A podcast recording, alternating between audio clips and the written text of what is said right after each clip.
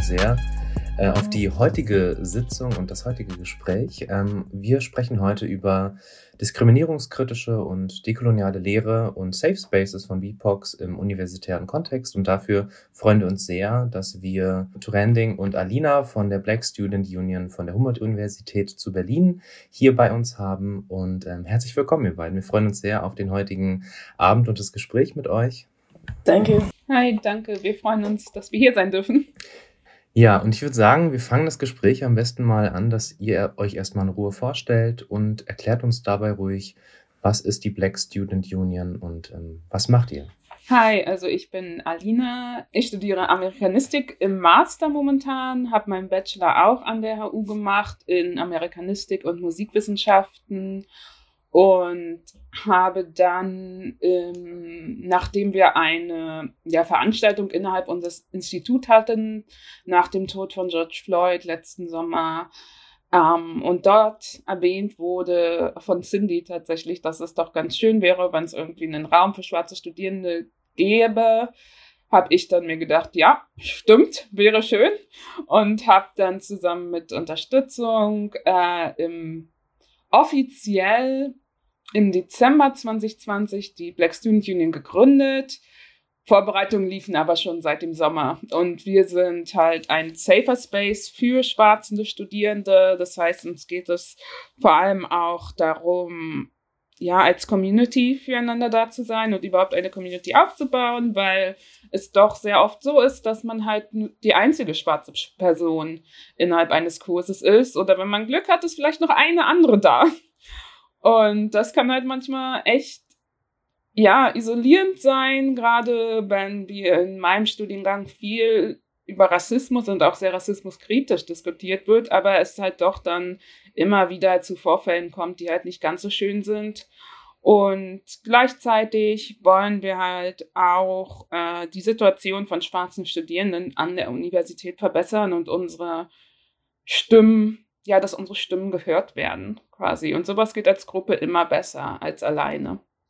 Ähm, genau, und mein Name ist Turending. Ich studiere im Master Afrikawissenschaften ähm, an der HU und komme eigentlich aus der Ethnologie und Kognitionswissenschaften, was ich in Freiburg studiert habe. Genau, und ich bin seit Anfang des Jahres bei der BSU dabei und habe selber vorher versucht, eine schwarze Gruppe zu gründen in den Afrikawissenschaften, aber wir sind leider so wenig Leute, dass, es, dass wir es nicht geschafft haben, uns regelmäßig zu treffen. Und eine Person, die eben auch aus der Amerikanistik kam, hat dann gesagt, ja, es gibt übrigens die größere Gruppe von der BSU und dann bin ich quasi mit rübergekommen. Schön, dass ihr hier seid und ähm, vielen Dank, dass ihr über eure Arbeit sozusagen sprecht und darüber, dass ihr natürlich auch euch Gehör verschaffen wollt, auch vor allem so im Uni-Kontext beispielsweise, weil ja oft eure Stimmen gerade nicht gehört werden und es wichtig ist, mehrere Perspektiven einzubringen.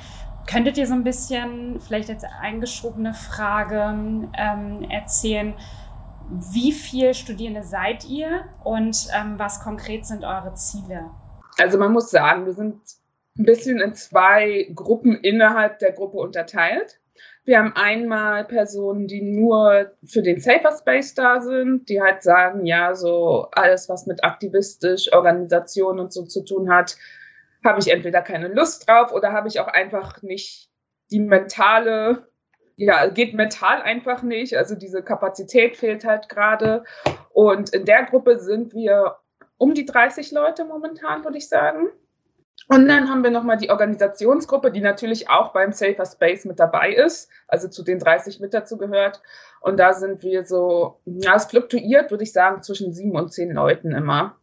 Und das sind halt die, die wirklich ähm, die Arbeit an der Uni machen, mit den Instituten reden, äh, Sachen ins Rollen bringen, Briefe schreiben und halt wirklich sich dafür einsetzen, dass die Universität zumindest ein bisschen dekolonialisiert wird, so sehr das geht bei einer Institution, die halt geschichtlich einfach extrem kolonial auch immer noch ist. Also das ist uns halt auch super bewusst, dass wir jetzt keine komplette Dekolonialisierung schaffen können. Aber wenn sich die Situation an sich für schwarze Studierende verbessert, ist das auch schon mal ein Schritt in die richtige Richtung. Und wenn das halt nur durch für manche der Safer Space alleine schon ist, auch das ist schon echt hilfreich. Ja, und dazu müsste ich auch sagen, also mit meinen Erfahrungen in den Afrikawissenschaften ist es halt auch einfach so, dass insbesondere schwarze Studierende, aber wahrscheinlich auch in Brüssel, also wahrscheinlich genauso äh, BIPOC, äh, Studierende einfach so viel mehr Arbeit leisten, durch einfach das Studium aushalten, als erstes schon mal eine riesengroße Sache, dann meistens noch finanziell irgendwie für, das, für den Unterhalt aufkommen und bei uns in der Gruppe ist auch so, dass eigentlich jede Person noch mindestens in zwei oder drei anderen Organisationen arbeitet, sich politisch engagiert, vielleicht noch äh, auf, also Familie, ähm, sich um die Familie kümmert und so. Das ist halt einfach, ja, dass wir einfach sehr viel machen, um irgendwie studieren zu können. Und deswegen ist es halt auch gerade wichtig, so auch diesen Safer Space oder intern was zu haben, wo wir nicht noch mehr Arbeit aufnehmen müssen, sondern halt auch einfach sein können äh, um uns auszutauschen und so. Ja, genau. Also ich kann mich noch genau erinnern, als wir unsere ersten Treffen hatten und äh, genau das war es dann am Anfang halt. Ne? Es war am Anfang wirklich so ein Austausch an Frustration auch so ein bisschen. Man muss ja auch sagen, es war ja alles während der Pandemie. Wir haben uns halt online getroffen und ähm, also für mich war es zum Beispiel total gemischt. Ich dachte mir so, mein Gott, wir sind so viele schwarze Leute an der Uni und man sieht sich halt einfach nie.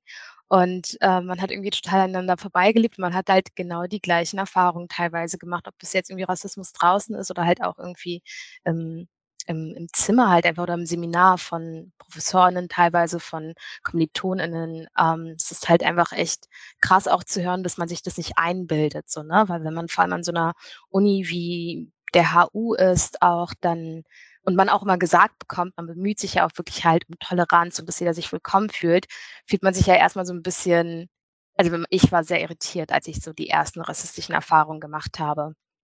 Und ähm, genau, da wollte ich auch einfach jetzt nur noch mal kurz hören. Wir wissen zwar innerhalb von uns jetzt irgendwie, wie die Reaktionen waren, aber wie war die Reaktion bei schwarzen Studierenden, als ihr ähm, quasi verkündet habt, dass es die BSU gibt und wie war teilweise die Reaktion von Außenstehenden, als ob ihr da ein bisschen was erzählen könnt. Insgesamt war die Reaktion wirklich positiv und viele haben sich total gefreut, dass es so einen Raum jetzt gibt und da flossen zum Teil sogar Tränen, wenn sie das erste Mal bei einem Treffen dabei waren. Also ja, es war wirklich, wirklich positiv. Was die Institute angeht, würde ich sagen, war es verschieden. Ich kann für die Amerikanistik sprechen, die wirklich bis jetzt ähm, ziemlich unterstützend war, wenn wir irgendwelche Anfragen oder so hatten und das insgesamt ziemlich positiv wirklich aufgefasst hat. Gleichzeitig Amerikanistik ist in einem Institut mit Englisch und von der Anglistik haben wir, ja, ich glaube, einfach nichts gehört. Also ich glaube, es kam von nirgendwo was Negatives, aber es kam halt von vielen auch bis jetzt gar nichts was ja auch schon einiges aussagt. Also ich glaube, die Institute, mit denen wir am meisten tatsächlich zusammengearbeitet haben bis jetzt, ist die Amerikanistikfakultät und so Leute, die sich in den Sozialwissenschaften engagieren, mit denen haben wir auch schon ähm, einige Sachen gemacht und sind auch noch einige Sachen geplant.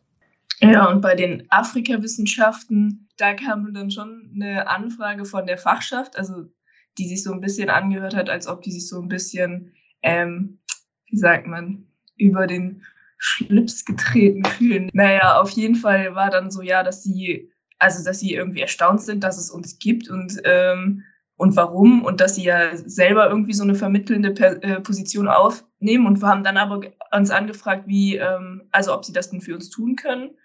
Und als wir dann halt geantwortet haben, so, also wir sind schon Vermittler zwischen schwarzen Studierenden und ähm, der Universität, äh, und brauchen nicht noch eine vermittelnde Person in der, in der Zwischen, also in der Mitte. Aber wir könnten halt Unterstützung ähm, gebrauchen, um halt irgendwie, ähm, damit wir uns bekannt machen können. Und die könnten dann halt auch zum Beispiel unsere Begrüßungswörter oder wie so weitergeben. Dann kam halt auf einmal gar nichts mehr. Also es war schon so, genau. Und jetzt auch nach Anfrage, ob die unseren, naja, Sachen für uns über den Verteiler ver äh, veröffentlichen also ja, einmal ist es passiert, aber dann irgendwie auch wieder nicht. Also es ist so ein bisschen zwiegespalten, würde ich sagen. Und von der, von der, ähm, von der universitären Seite, von den Afrikawissenschaften kam eigentlich auch gar nichts dazu. Ja. Außer halt von einzelnen Dozierenden, die selber sich engagieren. So wir bemühen uns ja immer mit dem Podcast, dass wir eben auch so möglichst niedrigschwellig sind und nur vielleicht ein bisschen erklärend zur Einführung einfach für alle, die jetzt so noch nie im Unikontext waren oder halt nicht akademisch sind, könnt ihr vielleicht einfach nochmal die Umstände, also der Studiengänge vielleicht nochmal ein bisschen beschreiben, damit es einfach für alle, die irgendwie noch nie in der Uni äh, oder noch nie in der Uni waren, einfach handhabbarer wird und klarer wird, worüber wir heute auch reden. Das wäre richtig gut. Also die äh, Afrikawissenschaften also ist ein Fach, um eigentlich, naja, Wissen über den Kontinent, also über Afrika anzusammeln. Und das kam, also die Entstehung kam halt aus der Kolonialzeit eigentlich, um halt herauszufinden, wie man quasi Afrika und die afrikanische Bevölkerung am besten kolonialisieren kann. Und in Deutschland ist es so, dass es meistens Afrikanistik heißt und sehr auf Linguistik, ähm, also Sprachwissenschaften spezialisiert ist. Und in der, also in Berlin hier an der HU ist es so, dass es dreigeteilt ist und es gibt einen Bereich für afrikanische Geschichte, einen Bereich für äh, afrikanische Sprachen und einen Bereich für Literatur, also äh, Bücher und Poesie und so weiter. Ähm, und die Afrikawissenschaften sind in dem, also in dem, von dem Institut nennt man das, der Asien- und Afrikawissenschaften. Da weiß auch niemand, warum man Asien und Afrika zusammen in einen Topf wirft, aber so ist es nun mal. Und ähm, ist aber da eigenständig und ist unabhängig von äh, zum Beispiel der, äh, der Amerikanistik oder den anderen Studienfächern. Also es ist ein abgekapseltes Fach sozusagen, was alleine funktioniert, ohne äh, im Kontext mit anderen Studienfächern zu stehen. Ja, und die Amerikanistik, also was man als erstes sagen muss, ist, dass Amerikanistik sich nicht tatsächlich auf den Kontinent Amerika bezieht, sondern zum Großteil auf die USA und dann alle paar Jahre gibt es mal einen Kurs, der sich mit Kanada beschäftigt, sagen wir es mal so. Also wenn man großzügig ist, könnte man es vielleicht äh, Nordamerika-Studien nennen aber ja, das zeigt halt auch so ein bisschen diesen imperialistischen Gedanken, würde ich sagen, dass das halt überhaupt Amerikanistik heißt. Gleichzeitig, es kommt halt aus dem englischen American Studies und da kommt halt auch der ja, imperialistische Gedanke irgendwo der USA durch, die sich halt selber auch als Americans bezeichnen. Also US-Americans machen wir manchmal, ist aber eigentlich, ähm, hat mir eine amerikanischstämmige Dozentin gesagt, ist eigentlich ein eingedeutschtes Wort quasi. Also tatsächliche ähm, US-Amerikaner nutzen diesen Begriff überhaupt nicht. Und ja, wir sind halt ähnlich wie vielleicht wie die Afrikawissenschaften, sind wir zusammen an einer Fakultät wie die Anglistik. Und Fakultäten, würde ich sagen, sind wie so ja, Abteilungen einer Uni so ein bisschen. Also ja, man hat ganz viele Abteilungen und da sind dann die unterschiedlichen Fächer drin. Und manchmal besteht eine Abteilung nur aus einem Fach und manchmal wie in Durendings und meinem Studienfachfall äh, sind es dann mehrere Fächer zusammen. Und Amerikanistik ist mehr ähm, disziplinübergreifend in der Beschreibung. Also man kann sich das so als so eine Mischung aus Soziologie, Kulturwissenschaften, Literaturwissenschaften, Geschichte und so ein bisschen Gender Studies auch noch vorstellen, immer auf die USA bezogen oder wie gesagt hin und wieder dann mal Kanada auch noch. Und ähm, ja, bei uns kommt es halt auch oft das vor, dass wir aus den Gender Studies, also aus den Geschlechter, aus den interdisziplinären Geschlechterstudien ähm, Menschen mit in unseren Kursen haben oder dass wir Kurse belegen, die bei den Geschlechterstudien angeboten werden. Also man hat da ein bisschen mehr Freiraum und dadurch, dass es so, ja, so viele Disziplinen in einem irgendwie vereint, hat man auch den Freiraum, dann so ein bisschen sich zu spezialisieren in bestimmte Richtungen. Also es gibt Leute, die möchten mehr in die literaturwissenschaftliche Richtung gehen, Leute, die möchten mehr in die kulturwissenschaftliche Richtung gehen und selbst da gibt es dann noch Unterschiede. Also ich interessiere mich zum Beispiel sehr für Postkolonialismus, Critical Race Theory, diese ganzen Sachen, der jetzt, also zumindest Critical Race Theory ist ja jetzt seit kurzem auch ein bisschen mehr so in dem nicht universitären Mainstream unterwegs und ja, also da ist man dann relativ frei. Das ist, es ist sehr klein, was Vorteile hat, aber was auch manchmal Nachteile mit sich bringen kann. Aber das ist, glaube ich, immer so. Genau, und bei uns, also das Seminar ist Afrikawissenschaften, das ist halt ähm, genau ein Seminar und dann ähm, gibt es noch die das ist im Institut für Asien- und Afrikawissenschaften und für, für Asien gibt es zum Beispiel vier verschiedene Seminare. Es gibt einmal Südasien-Studien, Ostasien-Studien, Südostasien-Studien und Zentralasien-Studien und dann sieht man auch schon, dass Afrika, also bei Afrika gibt es halt nur ein einziges Seminar für den kompletten Kontinent, der der zweitgrößte Kontinent der Welt ist. Genau, und darüber, also das ist dann halt alles im Institut, diese Seminare, und darüber gibt es nochmal Fakultäten. Und Fakultäten sind sozusagen die Häuser, genau für ganz, für ganz viele verschiedene Fächer. Genau, die verschiedenen Institute kriegen dann verschieden viel Geld und je nachdem, wie viele Studierende da sind, ja, desto mehr Kurse werden auch angeboten. Und bei den Afrikawissenschaften ähm, sind halt so wenig Leute da, dass es zum Beispiel auch eigentlich nur diesen Master gab und gar keinen Bachelor dazu sondern nur den Bachelor Regionalstudien Asien-Afrika, was auch wieder ein bisschen komisch ist, weil warum Asien und Afrika zusammen als eine Region? Naja, egal. Auf jeden Fall, ähm, genau, gab es dann nur diesen Master, aber der Master wurde jetzt auch abgeschafft und jetzt gibt es nur noch den Master von Regionalstudien Asien-Afrika Master sozusagen. Genau, auch von mir vielen Dank dafür. Also das zeigt ja an sich auch, wie eurozentristisch wir unterwegs sind, ne? Also, dass da halt gar keine Aufmerksamkeit geschenkt wird, ähm, dass wir gerade über ja einen Studiengang, der einen ganzen Kontinent betrifft, reden und ähm, der halt nicht so die Beachtung ähm, geschenkt bekommt ähm, im Ganzen, wie beispielsweise, wenn wir jetzt über Europawissenschaften oder ähnliches sprechen würden. Ja, also genau dazu Europawissenschaften. Genau, gerne. Gar nicht sondern es gibt nur einzelne Fächer. Also man kann dann so wie Amerikanistik oder äh, Eng, ich weiß nicht, wie heißt das nochmal auf Englisch? Diese English Studies, English. Um, Anglistik. Man kann aber europäische Ethnologie studieren. Ja, europäische Ethnologie, ähm, ja, ist nochmal, aber ist nochmal ein einziges Fach. Also es ist nicht so, okay, wir untersuchen Europa, sondern es gibt eine Forschungsmethode der Euro, also der Ethnologie und das wird, wird dann auf Europa übertragen. Aber eigentlich kann man halt dann so zum Beispiel Spanien studieren oder sowas. Und da gibt's dann nochmal Katalan. Also dann kann man nochmal eine ganz bestimmte Gruppe studieren. Und in Afrika und Asien ist halt so, ja, okay. Also in Asien ist noch in äh, Himmelsrichtungen aufgeteilt. Aber in Afrika ist einfach so, jo, wir studieren halt Afrika. Ähm, genau. Und sowas ja, gibt's einfach gar nicht für andere Fächer. Und auch zum Beispiel, dass afrikanische Geschichte aus Geschichte ausgeklammert ist. Also man kann Geschichte studieren, da wird man aber niemals afrikanische Geschichte mitkriegen oder irgendwelche, oder also ich, ich will das asiatische Geschichte, ich finde das Wort ist schon schwierig so, aber Geschichte aus, also nicht eurozentrischen Ländern oder nicht Ländern, die von äh, EuropäerInnen so dominiert sind, kann man nicht lernen, außer man geht aus dem Institut von Geschichte heraus. Danke nochmal für die Klarstellung. Ähm, super spannend und irgendwie auch deswegen super stark, dass ihr euch gegründet habt, um eben da für eine Sensibilisierung zu sorgen. Also ähm, ihr habt euch ja gegründet als Union und ähm, gibt es weitere Unions in beispielsweise der Studierendenschaft, ähm, mit der ihr euch vernetzt? Könnt ihr vielleicht dazu so ein bisschen ähm, was erzählen? Wir sind mit ein paar Fachschaften im Gespräch. Das ist jetzt aber mehr auf lockerer Basis. Wir haben ein paar Sachen geplant für die kritische Orientierungswoche jetzt im neuen Semester.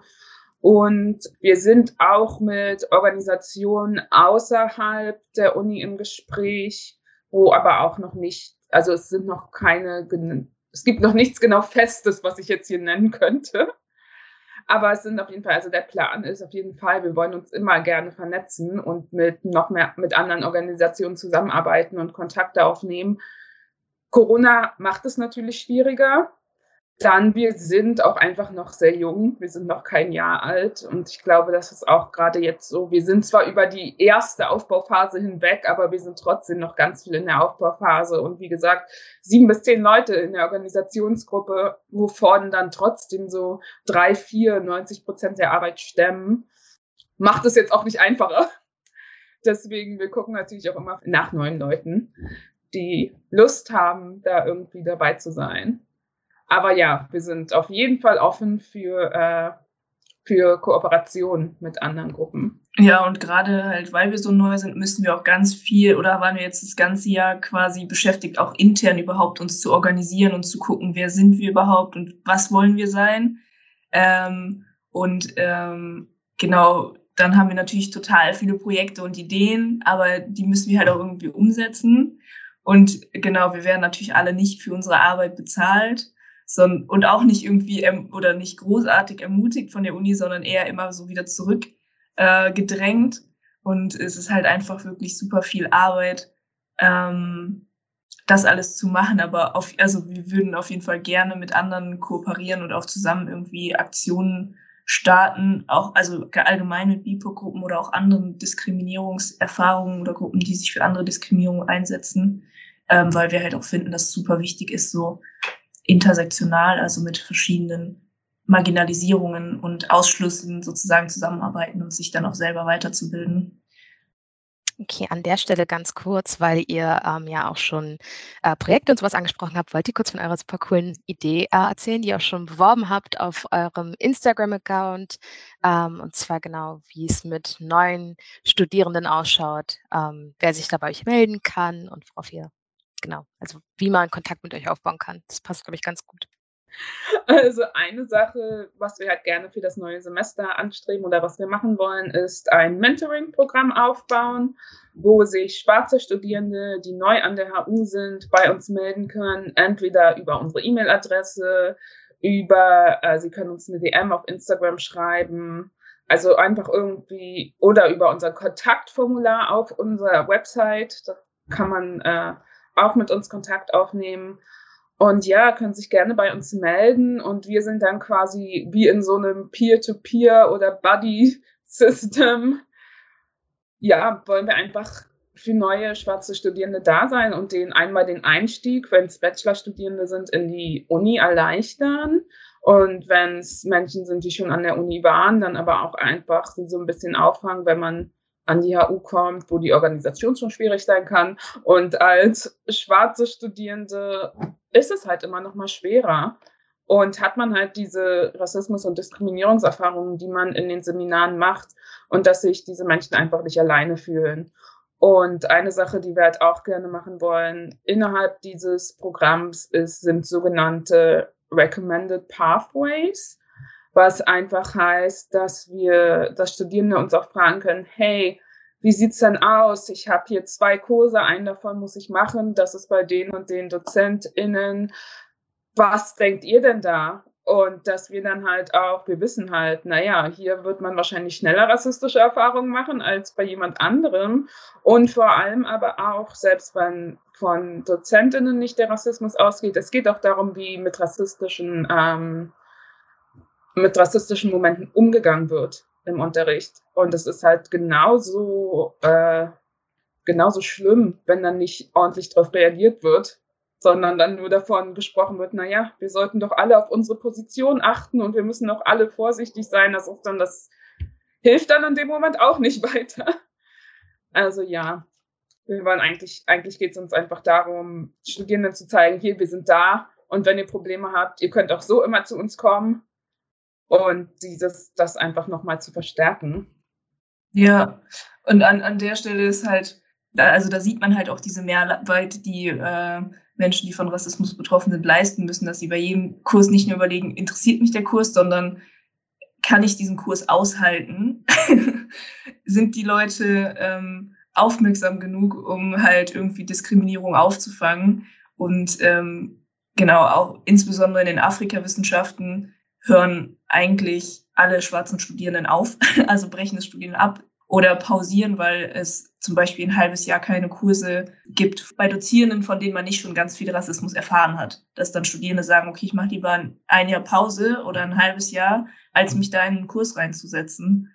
Und das ist halt schon auch, ja, also das verzögert das Studium, es ist anstrengend, es ist frustrierend. Genau. Und das ist halt alles das ist alles, was wir meinen mit, wir müssen mehr Arbeit leisten als weiße Studierende in diesem Kontext. Genau, und um vielleicht mal ganz kurz halt jetzt schon, ich weiß nicht, ich habe jetzt keine Lust, irgendwie von ZuhörerInnen äh, gefragt zu werden, inwiefern sich das manifestiert, so ne, von wegen, dass man weiß, dass da irgendwie rassistische Attacken kamen. Ähm, das ist am besten immer vergleichbar mit sexistischen Sachen. Äh, Sexismus ist da und Frauen erleben das auch sehr oft oder ähm, weiblich gelesene Personen erleben das extrem oft an der Uni. Und da gibt es auch ein Problem an der HU. Und nicht nur an der HU, sondern ich denke mal so ziemlich an allen anderen Universitäten, ähm, wo ich auch gehört habe, dass halt an bestimmten ähm, Instituten oder Institutionen Frauen oder weiblich gelesene Personen oder Personen generell aufgehört haben äh, zu studieren, weil für bestimmte Seminare oder es gibt ja immer diese Module, um ein Modul zu bestehen, muss man irgendwie, schlag mich tot, zwei Vorlesungen, ein Seminar machen und ähm, wenn man Glück hat, dann gibt es ganz, ganz viele verschiedene Dozierende, die ähm, da irgendwie Seminare anbieten oder Kurse, wie auch immer. Wenn man Pech hat, dann gibt es halt eine Person, die halt spezialisiert ist für ein bestimmtes Thema. Aber genau, das Ding ist halt einfach, manchmal kommt man nicht drum herum, ähm, diese Kurse zu wählen bei bestimmten Personen. Und deshalb finde ich es halt so, so wichtig und so, so cool, dass ähm, ihr da wirklich so ein Projekt auch habt, das anbietet, dass man halt weiß, man kann zu euch kommen. Und ich hoffe, dass ganz viele, ganz, ganz viele schwarze Studierende halt auch davon mitbekommen, nicht erst irgendwie im dritten, vierten Semester oder nachdem man dann irgendwie pausiert hat oder schon so beschissene Erfahrungen gemacht hat, weil es einfach richtig frustrierend sein kann. Ne? Und ähm, natürlich ist es, freut man sich immer halt irgendwie mit coolen Leuten zu studieren und man guckt da eventuell nicht sofort irgendwie auf ähm, Ethnie, Herkunft, wie auch immer. Aber Fakt ist auch einfach, man hat einfach als soziale oder kulturelle Minderheit einfach so eine schwere Zeit teilweise an Universitäten und auch an so großen Universitäten wie die HU, wo man sich dann generell als Person auch einfach verloren fühlt. Ich meine, wir hatten auch schon eine Folge über ArbeiterInnenkinder, ähm, wie schwierig es darüber schon ist, irgendwie ähm, Verknüpfung zu finden oder Anschluss in, in universitären Kontext. Und wenn man dazu dann zum Beispiel noch schwarz ist und dazu nochmal irgendwie ähm, queer, wie auch immer, dann kann man sich vorstellen, dass man sich sehr einsam fühlt. Deshalb kann ich euch nur wärmstens empfehlen, ähm, euch bei der BSU halt zu melden, wenn ihr da euch angesprochen fühlt, wenn ihr da Hilfe braucht. Und ähm, ich würde nämlich dann auch gleich in die nächste spannende Phase übergehen. Und zwar haben wir jetzt insbesondere oft über Afrikawissenschaften gesprochen und vielleicht werden sich unsere ZuhörerInnen fragen, warum. Es gibt da einen ganz spezifischen Grund und zwar gibt es einen offenen Brief von der BSU an die Humboldt-Universität und die betrifft überwiegend ähm, eben den Bereich Afrikawissenschaften. Und ähm, also erstmal Chapeau, dass ihr ihr habt selbst gesagt, ihr seid nicht mehr ein Jahr alt und ihr habt einfach gleich so einen Hammer-Brief rausgehauen, inklusive Petition und keine Ahnung was. Und ähm, die wissen ja auch, wie gesagt, wie ihr schon meintet, ihr werdet nicht bezahlt, ihr seid nicht viele Leute, aber ihr habt so was Krasses halt einfach hinbekommen. Und ich würde euch da gleich natürlich äh, the floor überlassen. Wollt ihr kurz erklären, worum es im Brief geht, was euer Ziel ist und äh, dann sprechen wir gleich weiter darüber. Ich habe so viele Fragen. Ich denke, Marcel Mellis auch. Aber genau, erzählt ein bisschen darüber.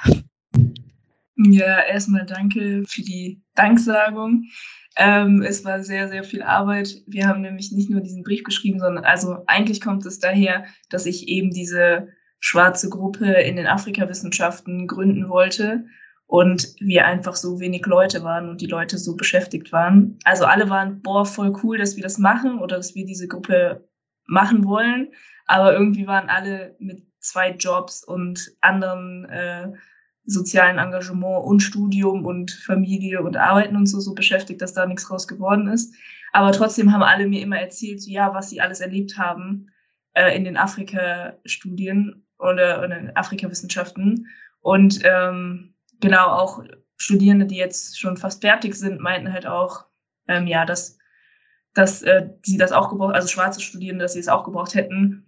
Und äh, dass halt Afrika-Wissenschaften echt einfach schlimm ist so und unreflektiert. Und dann dachte ich so, ja, das kann, also es kann ja nicht einfach so weitergehen, dass es, also dass erstens schwarze Studierende, die ankommen, das nicht wissen und komplett umgehauen werden im ersten Semester, so wie es bei mir zum Beispiel war, obwohl ich schon wirklich keine Erwartungen an die Afrikawissenschaften hatte, weil ich schon viel, ähm, schl also schlimme Sachen gehört habe, so über Afrikanistik in all im Allgemeinen. Ähm, Genau, und dann habe ich das mit der BSU auch besprochen und alle meinten so, ja, okay, das, also wir können da gerne einen Beschwerdebrief schreiben. Und das, also dieses, okay, wir schreiben kurz einen Brief, wurde halt irgendwie immer größer, weil wir dann, weil ich dann gesagt habe, okay, lass uns erstmal eine Umfrage starten. Und dann haben wir erstmal Fragen an, ähm, an alle Leute am Institut, also Schwarz- und Weiß-Studierende oder und äh, BIPOC-Studierende geschickt und ähm, genau dann die ganzen Antworten erstmal gesammelt. Und ähm, genau, und dann kam halt dabei raus, so dass die, also dass es wirklich noch schlimmer ist, als, als wir erwartet haben. Und ähm, genau, und dachten dann, okay, aber wir können jetzt nicht nur schreiben, okay, es ist alles äh, schlecht, sondern wir möchten auch gerne schon direkt irgendwie fragen, okay, was möchtet ihr denn, was sich ändert? Und haben dann auch direkt so sozusagen genau Wünsche zusammengesucht und daraus dann auch einen Forderungskatalog erstellt. Ähm, genau, und das ist dann im Endeffekt unser Beschwerdebrief. Also am Anfang so ein paar einleitende Wörter über, wie es gerade überhaupt ist, was die Afrikawissenschaften sind und auch ähm, gerade halt auch, dass diese Afrikawissenschaften jetzt komplett abgeschafft werden soll. Das heißt, man kann in, an der HU dann gar nicht mehr sich auf Afrika spezialisieren, also außer in diesem Regionalstudien Asien-Afrika.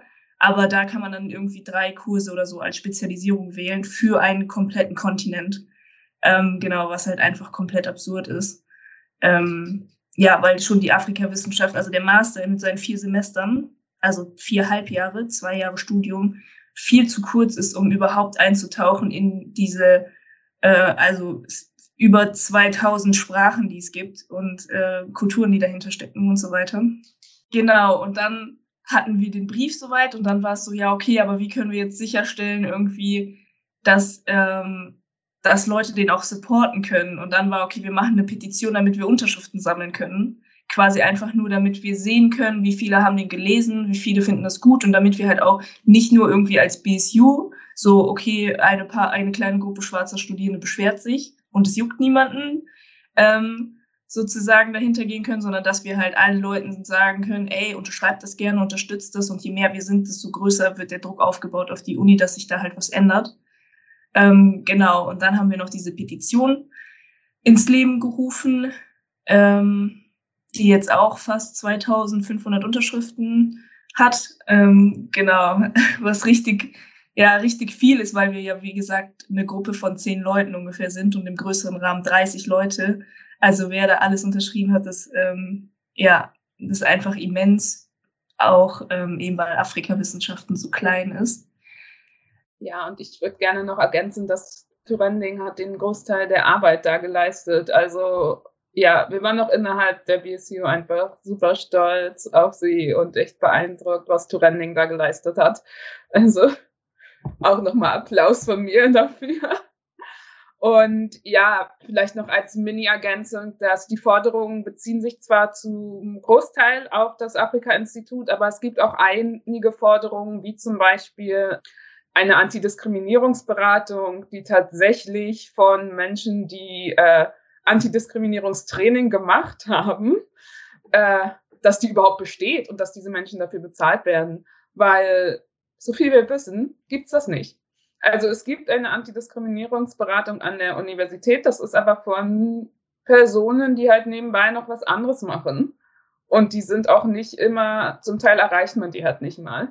Also ich hatte im Rahmen der BSU die, äh, wurde ich persönlich angegriffen sehr stark von einer mit studierenden Personen und habe mich dann halt auch, es gab in der gesamten Antidiskriminierungsberatung nur eine andere BIPOC-Person, habe mich an diese Person gewandt, um dann Monate später herauszufinden, nachdem ich keine Antwort bekommen habe, dass äh, diese Person anscheinend den Beruf nicht mehr ausübt. Also die Uni lässt ihre Studierenden noch einfach sehr alleine, wenn es um solche Sachen geht. Und ich hatte das Glück, dass ich von einigen, einigen DozentInnen unterstützt wurde, aber das ist nicht unbedingt der Job von Dozierenden.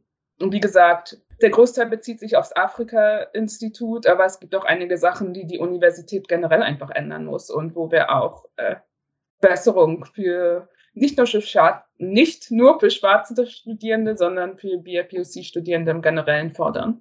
Genau, und es ist halt auch so, also es sind wirklich Basic-Sachen. Es ist jetzt nicht also ich, manchmal gucke ich den Katalog an und denke so, wow, das ist wirklich viel, aber da drin steht zum Beispiel auch sowas wie gendersensible Sprache, also dass man nicht sexistische Sprache verwendet und dass man halt ähm, genau nicht immer nur der Student sagt, sondern halt Studierende und so. Und das ist halt eigentlich was, was im Mainstream angekommen ist, aber noch nicht an der HU.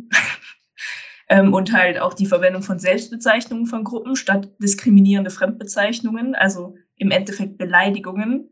Genau, das ist auch was, was nicht in den Afrikawissenschaften angekommen ist. Und viele Sachen von diesem Katalog kann man einfach auf andere ähm, erweitern. Und auch zu diesem Antidiskriminierungsberatung, äh, von der Alina gerade eben gesprochen hat, die sind halt auch nur als Mentoren da sozusagen. Also die sollen unparteiisch sein und vermitteln. Und wir wollen aber eine Beratung haben, die für äh, BIPOX einsteht und denen halt den Rücken stärkt, weil das ist sowieso schon so.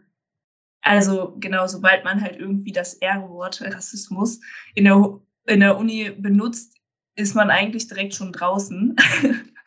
und deswegen ist es einfach wichtig, dass geschultes Personal halt einen da den Rücken stärkt und auch einfach Handlungsmacht hat, genau. Und nicht, nicht da ist, um zu sagen, ja, okay, jetzt vertragt euch mal wieder, sondern einfach sagt, okay, das ist ein Problem und das müssen wir angehen.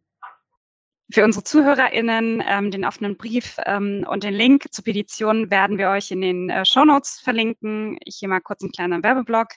Ähm, davon unabhängig, ihr habt ja schon so ein bisschen über Reaktionen ähm, erzählt und ähm, dass vor allem so fast 2400 Menschen ähm, diese Petition halt auch unterschrieben haben, was super ist.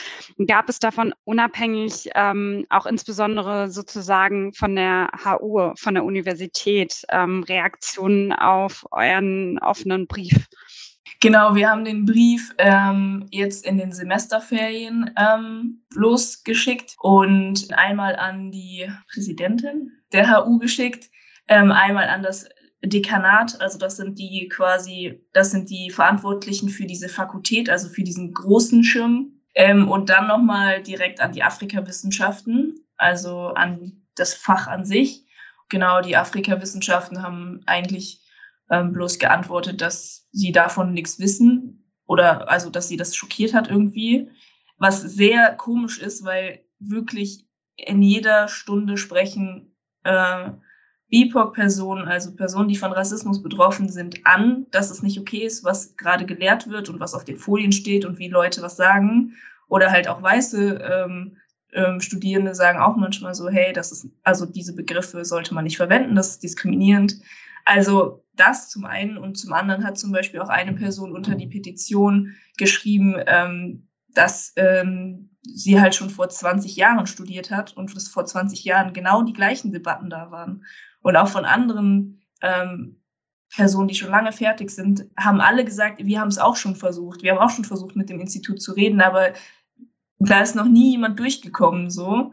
Und ähm, genau, und viele verlassen dann halt einfach die Uni. Also es ist kein, es ist keine neue Sache, es ist keine neue Debatte, aber irgendwie ist die, also sind die Afrikawissenschaften halt immun gegen Anmerkungen und Kritik was ähm, diese, also diese Fortführung von, von Rassismus und Kolonialismus sozusagen in der Lehre betrifft. Und ansonsten haben wir nur, also wurde uns nur gesagt, dass sie uns, dass sie sich jetzt melden, also im August, was nicht passiert ist. Und ähm, genau, im Endeffekt warten wir immer noch auf eine Antwort von Seiten der Uni. Und ja, also die Präsidentin hat das abgegeben direkt an dieses Dekanat und das Dekanat hat uns gesagt, okay, wir melden uns im August, wir werden der Sache auf den Grund gehen und dann, ähm, genau. Und vielleicht noch mal kurz ergänzend, wir haben den Brief damals in der ersten Woche der Semesterferien losgeschickt, also Mitte Juli. Das heißt, bis Ende August war wirklich genug Zeit. Und was uns halt das Afrika-Institut auch gesagt hat, dass ja jetzt in den Semesterferien sie ja auch gar nichts machen können, weil jetzt sind ja Semesterferien. Und das ist doch ein bisschen absurd, wenn man überlegt, dass uns auch immer gesagt wird, es ist vorlesungsfreie Zeit, es sind keine Ferien.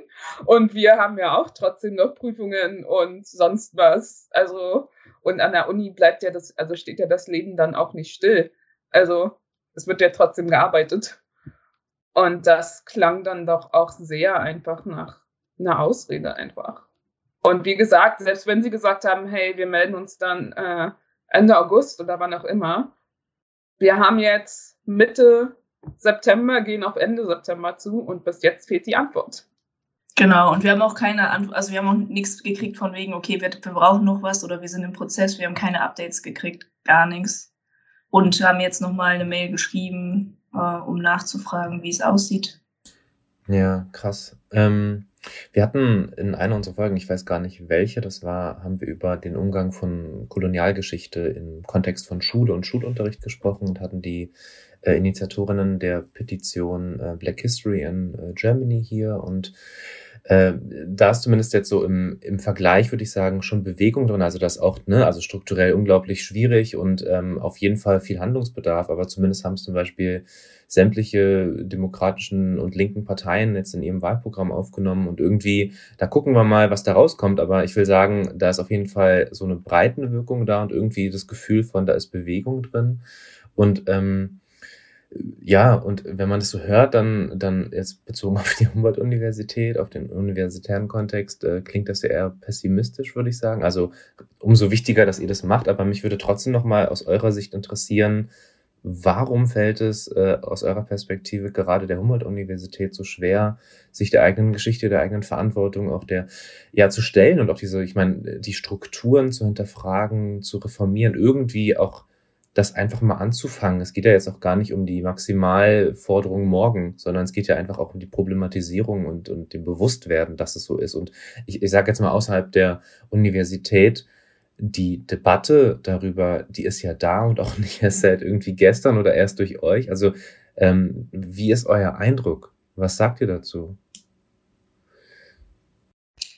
Mm, ja, es herrscht, glaube ich, einfach noch allgemein richtig großer Widerstand ähm, auch zu sagen, also Alltagsrassismus ist man mittlerweile dabei, so ja, das ist ein Ding und das sollte man nicht machen, aber diesen strukturellen Rassismus, der wird irgendwie noch nicht anerkannt, weil dann müsste man ja wirklich das System hinterfragen und wirklich mal aufräumen sozusagen.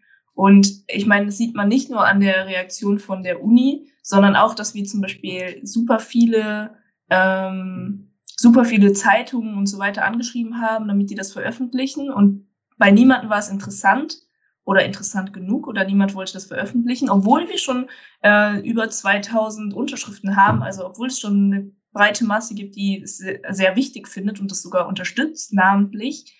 Und dann ist jetzt vor ein paar Wochen in super vielen Zeitungen erschienen, dass halt, ähm, also Rassismus gegen Weiß, also wo ich mir denke, da sind wir doch eigentlich auch schon drüber hinweg, dass es das einfach nicht gibt aus historischen Gründen. Ähm, genau, kam dann aber, das äh, kam dann aber super viele Zeitungsartikel, dass ähm, die Beschwerde darüber, dass der Stura, also die, also eine Gruppe von Studierenden quasi, die für Studierenden arbeiten, also genau, dass die ein, eine Stelle, also eine Person suchen, die diese Antirassismusstelle besetzen soll, auf Hiwi-Basis, also für so, also als 450-Euro-Job sozusagen, und dass sie da geschrieben haben, wir suchen eine BIPOC-Person also eine Person, die von Rassismus betroffen ist, weil wir die Erfahrung gemacht haben, dass das dann besser funktioniert, weil die Person mehr Ahnung hat von Rassismus und das ist wichtig sozusagen. Und die wurden dann dafür kritisiert und mussten diese Stellenanzeige ändern, weil diese, weil diese verschiedenen Zeitungen meinen, das wäre diskriminierend gegenüber weißen äh, Menschen, ähm, das, weil die davon abgeraten worden sind, sich da zu bewerben nicht einfach aus Spaß, sondern weil es explizit eine Stelle sein soll, die rassismuskritisch ist und dass es in der Tat besser, wenn es von also Leuten, die von Rassismus betroffen sind, sozusagen gemacht wird. Aber das kam zum Beispiel in allen möglichen großen Zeitungen, wenn es dann um Rassismus gegen Weiß geht, in Anführungsstrichen. Aber wenn es um tatsächlichen Rassismus geht, der, den wir halt begründet haben mit langen, so, also die was wir halt lang zusammengeschrieben haben und wo halt super viele Leute hintersteht, das wird dann halt nicht veröffentlicht, so genau. Also ich glaube, es ist nicht nur, dass die Uni sich wehrt, sondern auch, dass die Gesellschaft an sich sich wehrt, so Schule und Universität und vor allem so Wissensproduktion ähm, zu hinterfragen und zu sagen, oh, okay, wir sind doch nicht so reflektiert und unser Wissen ist doch eingeschränkt, weil wir zum Beispiel seit Jahrhunderten äh, explizit weiße äh, hetero, cisgender Männer dieses, also dahinstellen und Uni machen lassen und die, dass es sehr wenig Diversität am Institut gibt. Und das sieht man auch, wenn man sich anguckt, wer diese Professuren hält, also wer ähm, für die Lehre verantwortlich ist, wer bestimmt, was in den Lehrplan kommt. Das sind in der, also zu 99 Prozent würde ich sagen, an der ganzen Uni weiße ähm, Personen, selbst in den Fach Afrikawissenschaften oder Asienwissenschaften, wo es mit, also wo es ganz viele, also es gibt schwarze Dozierende und es gibt schwarze Lehrende, die diesen Job gerne machen würden, aber die kommen einfach gar nicht dahin, weil strukturell schon so viel ähm, ja, Rassismus im Endeffekt passiert, dass die Leute, die da sitzen und die Macht einhalten, dass sie halt weitermachen mit diesem gleichen, also mit weißer Lehre und wir unterrichten nur weiße Themen, selbst wenn es um Afrikawissenschaften geht. Und die im Institut, die halt Macht haben, ähm, die sind sich halt einig darüber, dass sie diese Macht behalten wollen. und nicht, dass sie sagen, okay, wir möchten jetzt eigentlich mal, also in Afrikawissenschaften soll afrikanische Perspektiven ähm, hervorbringen und deswegen möchten wir, dass es geleitet wird von Menschen, die ähm, eine Verbindung zum, also zu Afrika und dem Kontinent haben, die ähm, Ahnung haben von Rassismus und die einfach, genau. Und das, ich glaube, daran, daran hängt es, dass die äh, weißen Menschen, die an der Macht sind, in diesen Positionen, dass sie das System eigentlich so erhalten wollen, weil es ihnen ja immer wieder Macht gibt. Die Kehrseite von Diskriminierung und Rassismus sind weiße Privilegien. Und die möchten, also, und diese Vorteile möchten halt leider halt viele behalten auf Kosten von allen anderen. Ich gebe da Turenning total recht, dass es, also ich würde auch gar nicht sagen, dass es die Uni explizit ist, die jetzt äh, sich damit schwer tut, sondern in gewisser Weise denke ich, dass die Uni einen Spiegel der Gesellschaft darstellt. Und wir sehen es ja auch einmal mit der Reaktion der Zeitung oder der Nichtreaktion und dann aber, oh nein, angebliche Rassismus gegen Weiße, wo man halt auch sieht, erstmal, es fehlt das Wissen, es fehlt äh, um Rassismus und Diskriminierung, was es ja auch nicht war in dem Falle, aber okay. Also diesen überhaupt zu wissen, Rassismus und Diskriminierung ist nicht dasselbe, sondern in Rassismus spielen immer Re Hierarchien eine Rolle. Und weiße Menschen sind durch die Geschichte, die wir nun mal haben, einfach in der Hierarchie stehen weiße Menschen einfach oben und haben die Macht. Und also, und ja, die Uni, Universität an sich ist halt auch ein stark oder explizit koloniales Institut. Also, und die Geschichte ist einfach sehr stark kolonial und da ist es dann fast kein Wunder, dass in so einer Gesellschaft, in der wir leben und mit so einem Institut, mit dem wir es zu tun haben, es sich dann, ja, sich sehr schwer tut, drücken wir es mal so aus, was antirassistische Arbeit angeht. Und ja, es gibt, es gibt da Bereiche, wo es besser läuft als in anderen, aber es ist halt immer noch schwierig. Und ich glaube, es ist halt irgendwie auch ironisch, dass es ausgerechnet das Afrika-Institut ist, wo es halt so extrem ist, weil wir da irgendwie dann auch, es ist ja fast die Verkörperung dieses kolonialen Gedenkens von, ja, wir gehen jetzt dahin und bringen, bringen den schwarzen Menschen Kultur bei, in Anführungsstrichen, und dann gehen wir zurück und bringen jetzt unseren Leuten hier das bei, was angeblich afrikanische Kultur ist.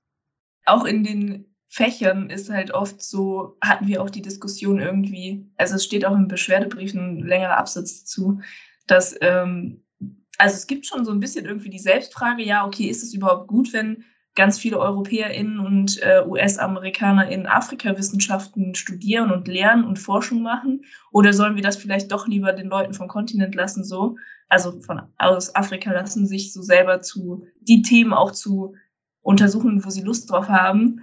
Und aber trotzdem ist einheitlich irgendwie am Institut, selbst, selbst dass die ganzen Studierenden gesagt haben, ja, eigentlich wäre es besser, wenn äh, weiße Leute aufhören würden damit, weil es ist einfach eine koloniale Kontinuität. Also es geht einfach aus dem, seit dem Kolonialismus ist es so, dass weiße Leute nach Afrika kommen und irgendwie die Welt erklären wollen und sagen wollen, was wichtig ist und was unwichtig ist und so. Und mit ihrer Sprache ähm, versuchen, diese Sachen zu unterteilen und zu kategorisieren.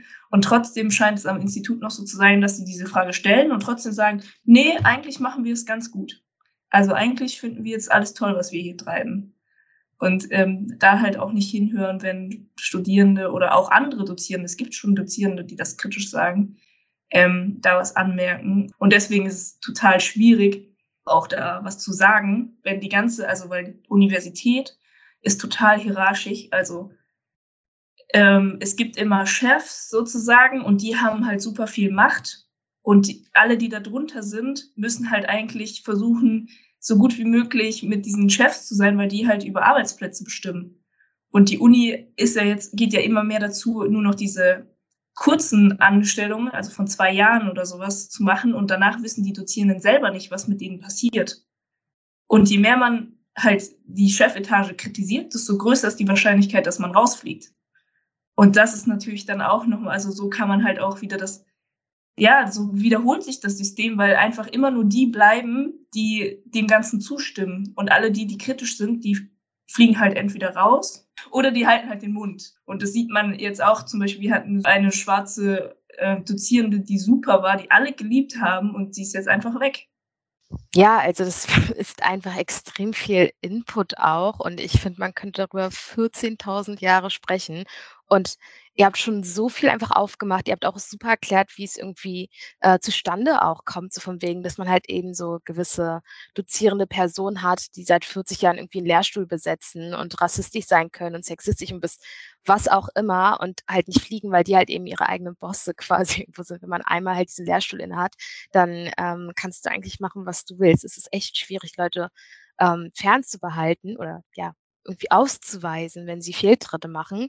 Und ähm, das ganze System oder das Thema ist so komplex und ich glaube, das hat man jetzt auch mitbekommen. Ich finde das richtig gut, was ihr alles angesprochen habt, damit es auch nicht nur so eindimensional bleibt, auch so, ne, von wegen, ja, die Uni hat jetzt irgendwie, Rass also, ne, rassistische Strukturen, ähm, böse, wir brauchen Änderungen, sondern man muss eigentlich Universitäten grundauf ändern, so, ne? Und ich meine, das, was zum Schluss rauskommt, kann eigentlich nur gut und gerecht sein, weil es gerade momentan einfach echt schrecklich ist. Und ich meine, alle meine Zuhörer oder unsere ZuhörerInnen wissen, glaube ich, wie sehr ich die Uni liebe.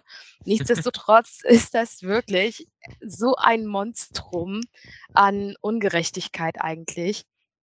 Und ähm, ja, deshalb erstmal vielen, vielen Dank dafür. Dann wäre halt eigentlich jetzt noch eine Frage, die mich wirklich interessieren würde. Ihr habt schon gesagt, ihr kriegt keine Rückmeldung.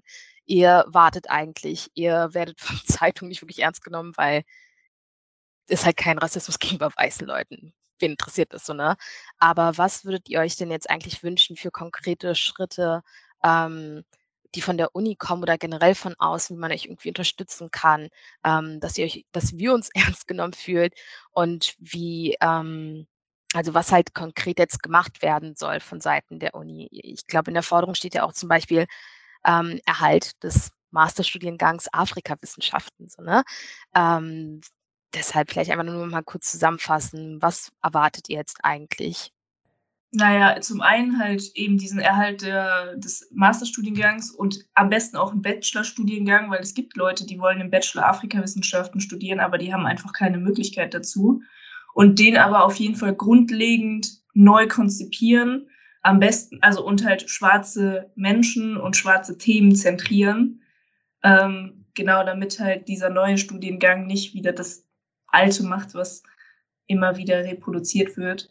Und wir wollen auf jeden Fall auch, dass es halt, also dass es einfach schwarze Präsenz an dieser Uni gibt, dass eben, ja, dass, oder also dass Menschen aus Afrika, die das ja auch, die auch Afrikawissenschaften studieren und Knowledge, also Wissen haben, ähm, dass die einfach wenigstens in den Afrikawissenschaften Platz an der Uni finden und Lehre machen können ähm, und sicher, also und nicht komplett abhängig sind von weißen, unreflektierten Studier also Lehrenden, Dozierenden.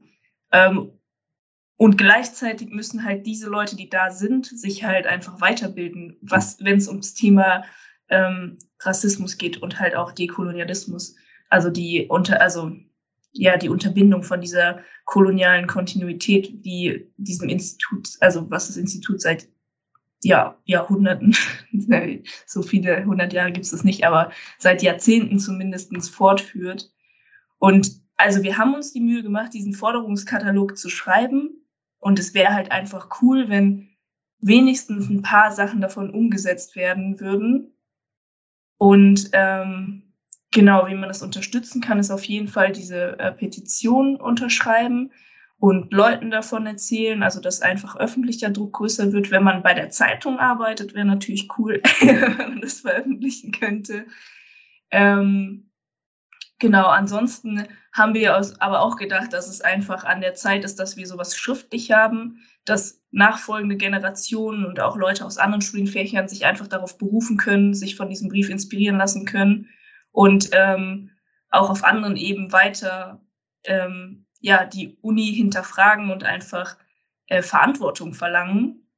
Und ähm, genau, wir wollen auch mit unserer Website, ähm, die momentan noch auf WordPress ist, ähm, einfach ein Archiv sozusagen von antirassistischer Arbeit an der HU aufbauen, sodass halt, wenn es jetzt zum Beispiel wieder nichts passiert und in 20 Jahren wieder Leute davor stehen, dass sie wenigstens sagen können, hey, hier haben wir es schwarz auf weiß, das waren die Forderungen von 20 Jahren und seitdem ist nichts passiert oder ist nur dies und jenes passiert.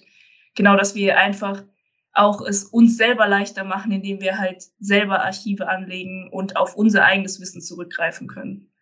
Genau, das wünschen wir, dass das dann weitergetragen wird und fortgesetzt werden kann einfach. Ja, und das auch durch die Umsetzung von unseren Forderungen, die ja, wie Turending gesagt hat, wirklich die Basics sind. Also wir, weiß ich nicht, ist jetzt nicht, dass wir hier das Rad neu erfinden wollen oder sowas. Ähm, dass halt Dozierende auch einfach, dass eine bestimmte Accountability entsteht. Also für Dozierende, dass sie auch wirklich, wenn da was schief läuft, dass sie halt nicht sagen können, naja, ich habe ja meinen Lehrstuhl, also ich bin bis zur Rente abgesichert und es passiert nichts, sondern dass sie, dass Trainings gemacht werden müssen, aber dass auch solche, die sich eventuell diesen Trainings widersetzen, dass sie einfach äh, dann, dass es dafür dann auch Konsequenzen gibt so dass es halt nicht mehr zu ähm, so vielen Abbrüchen kommt zum Beispiel. Weil es gibt so viele ähm, BIPOC-Menschen, die auch überlegen, ob sie am Anfang vielleicht noch sagen, ja, und ich will dann PhD machen und ich will dann dies machen und ich will vielleicht auch mal dozieren, obwohl man weiß, ja, dieses System ist, die, das ganze Universitätssystem an sich ist kaputt und klar, idealerweise würde man die Uni runterreißen und komplett alles neu aufbauen, jetzt metaphorisch gesprochen. Aber wenn es diese Menschen halt nicht mal schaffen, bis, äh, bis zum PhD, weil davor so viel passiert und wie wir ja mehrmals schon gesagt haben, es einfach so anstrengend ist zu studieren und nicht mal, es geht nicht mal um das Wissen sich anzueignen oder so, sondern einfach, einfach zu existieren in diesem, in diesem Space, in diesem Raum, dann ist das auch so ein Kreislauf, der sich immer weiter fortsetzt. Weil klar sind es dann immer wieder dieselben, die dann diese Lehrstühle innehaben irgendwann und was es noch schwerer macht, was zu ändern. Also ich finde, ja, Accountability, Konsequenzen. Und wenn es schon so eine Sachen sind, dass es tatsächlich jemanden gibt, der diese ähm, Evaluationsbögen überprüft. Weil was ich gehört habe, ist, die werden ausgeführt und Gastdozenten müssen die irgendwie vorzeigen, aber Dozenten Dozierende, die schon länger an der Uni sind und Festanstellungen haben, müssen das nicht machen. Also, dann frage ich mich auch, warum gibt es das überhaupt? Und ja, und ich finde, also eigentlich hat Torending das wirklich schon super zusammengefasst. Ich finde einfach die, äh, es ist nicht zu viel verlangt, dass unsere doch sehr basic ähm, Forderungen umgesetzt werden im Jahr 2021, vor allem weil das Ganze jetzt ja nichts Neues ist. Und also ich meine, dadurch würde, also es wäre ja auch einfach fürs Wissen bereichernd, wenn verschiedene Stimmen etwas sagen können, mit verschiedenen Backgrounds, also mit verschiedenen Hintergründen, mit verschiedenen Lebensrealitäten einfach. Das würde uns all, also es würde uns alle weiterbringen, wenn wir einfach diversere Stimmen ähm, hören könnten und denen auch einfach ähm, Raum geben, genau um, um was zu sagen. Ja, und dafür sollte eigentlich die Uni oder auch Schule, also im Allgemeinen Bildungsinstitutionen sollten da sein, dass alle möglichen verschiedenen Leute, die bei uns, also die halt in der Gesellschaft vorhanden sind, auch einfach Platz haben, was zu äußern, ähm, damit wir alle davon lernen können. Ja, absolut. Fast schon ein richtig gutes Schlusswort. Ähm, aber ich hätte noch die Frage vielleicht am Ende, wie kann man eure Arbeit unterstützen? Und zwar auch unabhängig, ob man jetzt studiert oder nicht. Ja, äh, wir haben auch einen PayPal-Account, wo wir Geld sammeln und ähm, halt um unsere Projekte fortzuführen. Also auch um uns zum Beispiel eine Website, also eine Domain, also einen Platz kaufen zu können, um eine Website aufzumachen und damit wir auch, was weiß ich, Flyer drucken können und so weiter, Werbung schalten können, ähm, kann man uns auf jeden Fall Geld überweisen auf PayPal. Ähm, unsere ja, Website ist online. Da kann man sich Informationen holen und Feedback geben. Ähm, natürlich alle schwarzen Studierenden, ob sie auch bei uns studieren oder woanders studieren, sind herzlich eingeladen, zu unseren Safer Spaces zu kommen.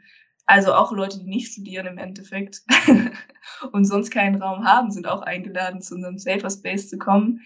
Ähm, den verkünden wir auch auf unserem Instagram, bsu-hu.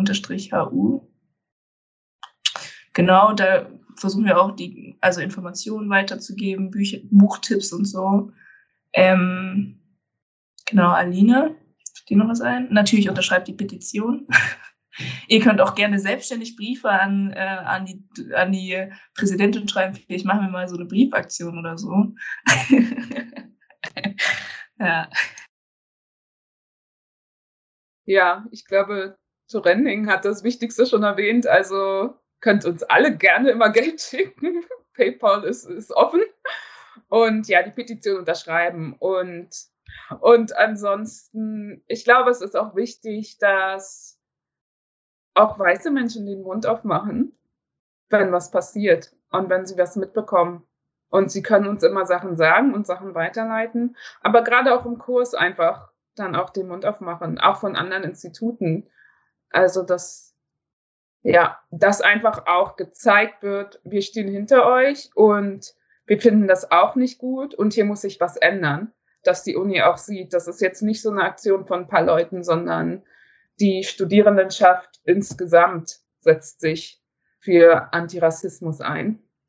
Und allgemein, das rate ich sowieso allen Leuten, euer Leben ist bereichert, wenn ihr euch mit Diskriminierung auseinandersetzt. Insbesondere, also Diskriminierung, die euch betrifft, aber auch insbesondere andere Formen von Diskriminierung. Und wir sollten alle immer daran arbeiten, diese ganzen Muster, die uns die Gesellschaft beigebracht hat, an Diskriminierung, die wir unhinterfragt als Kind gelernt haben oder als Kinder gelernt haben, das zu hinterfragen und einfach uns davon zu befreien, uns dann einfach als Menschen wahrzunehmen und ähm, gegenseitig zu unterstützen vor allem dazu zu lernen. Und es ist einfach so schön, mm, diesen ganzen Ballast eigentlich irgendwie abzulegen. Es ist auch anstrengend, auf jeden Fall, aber es ist super schön, dann auf Leute zuzugehen, mit denen man vielleicht vorher nicht in Kontakt war und ähm, sich einfach gut mit den Menschen zu verstehen, weil man nicht aus Versehen sie die ganze Zeit diskriminiert, so, weil wir es einfach selber nicht, oft nicht merken.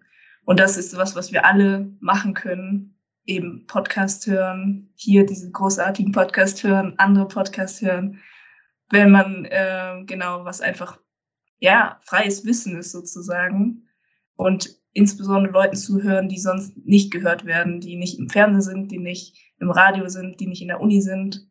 Ähm, genau, das ist immer gut. Gut, äh, dann erstmal euch vielen Dank für dieses äh, krasse Gespräch. Oh, ihr habt also wirklich äh, von uns wirklich, wir drücken euch die Daumen, krasse Arbeit, die ihr macht, unglaublich wichtig. Und ähm, alle, die zuhören, bitte unterstützt die BSU. Wir verlinken euch sämtliche Kanäle von Homepage über Petitionen, Moneypool, PayPal, ähm, Instagram, alles in den Show Notes und bitte klickt drauf, supportet. Ansonsten, ihr könnt unseren Podcast unterstützen, indem ihr uns eine gute Bewertung bei iTunes gebt ähm, oder einen äh, Kommentar hinterlasst oder uns weiterempfehlt. Das hilft uns immer auch, äh, neue ZuhörerInnen äh, zu finden oder die uns ähm, oder auch über Steady. Auch da haben wir kleine Supporter-Pakete vorbereitet. All das findet ihr ebenfalls in den Show Notes.